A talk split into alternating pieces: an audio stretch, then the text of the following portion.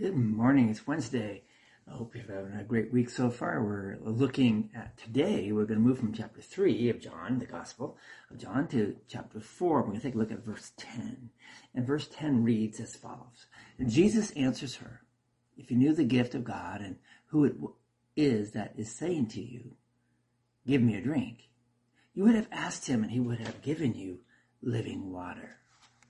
So, during World War II, the Battle of North Africa boiled down to, to a drink of water. One drink of water. The Brits laid pipes from a, from a nearby oasis, and their custom was the first to test the pipes by filling them with water, salt water. Nazi patrols happened upon the pipes while they were being tested, and the Germans thought they had struck gold. They made a hole in the pipe with a pickaxe and began to gulp down water. Salt water. Hours later, British forces were shocked to see the Germans approaching with their hands raised, raised and, and, and, and their, their mouth parched as they, their voices cried out for water, water. It was a turning point of the Battle of North Africa. It was the drink that made history. Now, John tells us about another famous drink.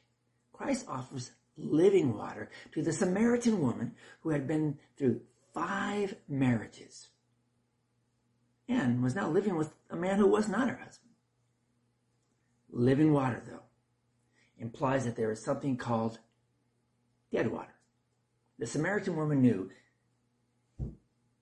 dead water is the same excuse or excuse, excuse day after day. She gave the same excuse day after day. Dead water is the same argument day after day. She gave the same argument day after day. And dead water is the same obsessive sin day after day. She was living in that sin day after day. It, it will eventually destroy us. As without a change, it would have eventually destroyed her. All of that can change.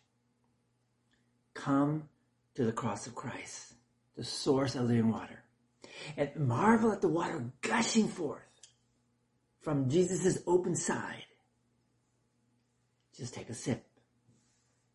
It will be for you the drink that made history. Let's pray. Jesus, give us a drink of your living water. Give me a drink of your living water. Give those who are hearing this today a drink of your living water so that I, so that they, so that we may never, ever thirst again. Amen. Drink from the living water, which only comes from Jesus. Do you know how many people outside your door are in search of the living water?